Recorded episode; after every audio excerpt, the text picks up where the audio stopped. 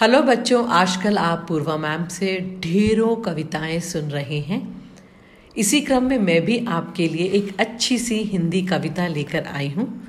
इस कविता को लिखा है रामधारी सिंह दिनकर जी ने और इसका शीर्षक है चाँद का कुर्ता। मैं हूँ आपके साथ कपिला। और मैं हूँ विहान। हटकर बैठा चाँद एक दिन माता से ये बोला सिलवा दो माँ, मुझे उनका मोटा एक जिंगोला सुन सुन चलती हवा रात भर जाड़े में मरता हूँ, ठिठुर ठिठुर कर किसी तरह यात्रा पूरी करता हूँ। आसमान का सफ़र और ये मौसम है जाड़े का, ना हो अगर तो ला दो मुझको कुर्ता ही भाड़े का। बच्चे की सुन बात कहा माता ने, अरे सलोने, कुशल करे भगवान, लगे मत तुझको जादू टोने।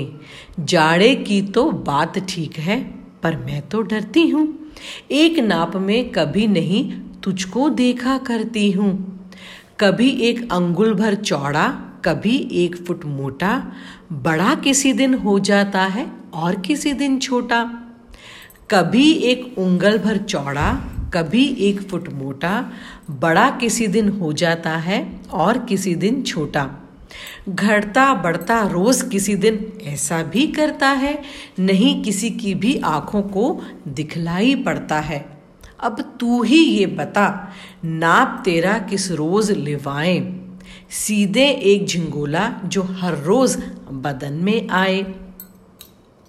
हटकर बैठा चाँद एक दिन माता से ये बोला, सिलवा दो माँ, मुझे उनका मोटा एक झिंगोला। धन्यवाद।